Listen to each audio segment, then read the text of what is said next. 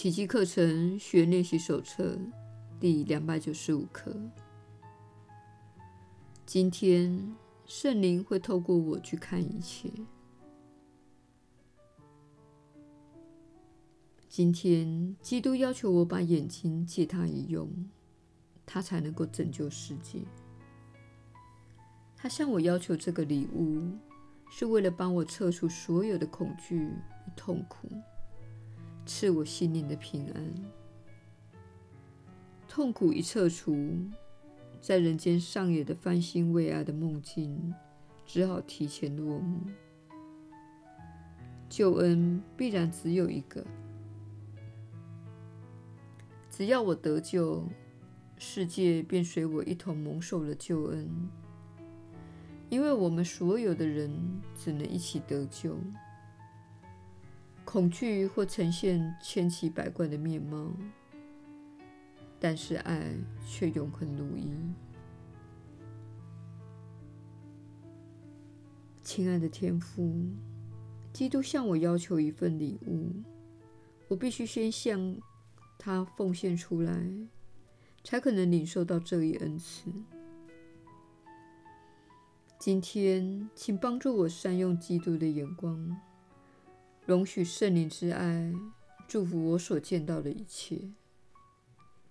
如此，他的宽恕之爱才可能降临于我。耶稣的引导。你确实是有福之人，我是你所知的耶稣。正如你可以选择运用小我的眼光，你也可以选择将自己的眼光交托给圣灵。意思是，你使用那透过基督意识而赋予你的仲裁者眼光，如此你才能看到一个被宽恕的世界。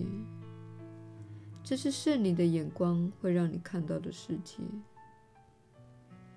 一个被宽恕的世界。它会向你证明，你可以不带批判的度过一天，心中没有恐惧，没有相互指责，没有任何的交战。这会带给你无比的平安。你会在过程中意外的发现。当你不再用小我掌控一切，世界并没有走向末日。小我会告诉你，臣服于不是自己的眼光，会导致你失去掌控。如此一来，你就会蒙受损失的。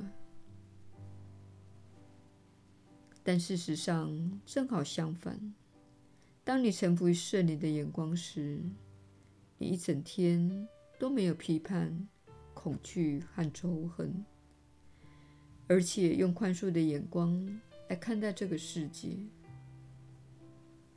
你会发现，小我并不是自己的朋友，它是你自己在人生中某个需要运用的面向，好让你得以存活。但是，让小我统治你的世界。并由他做出一切的决定，乃是致命的错误。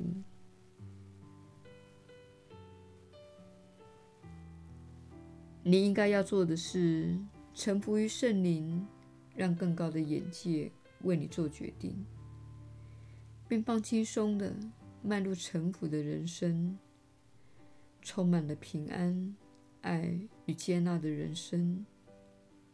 这些状态都与小我提供的条件大不相同。今天不妨尝试一下，看看结果会如何。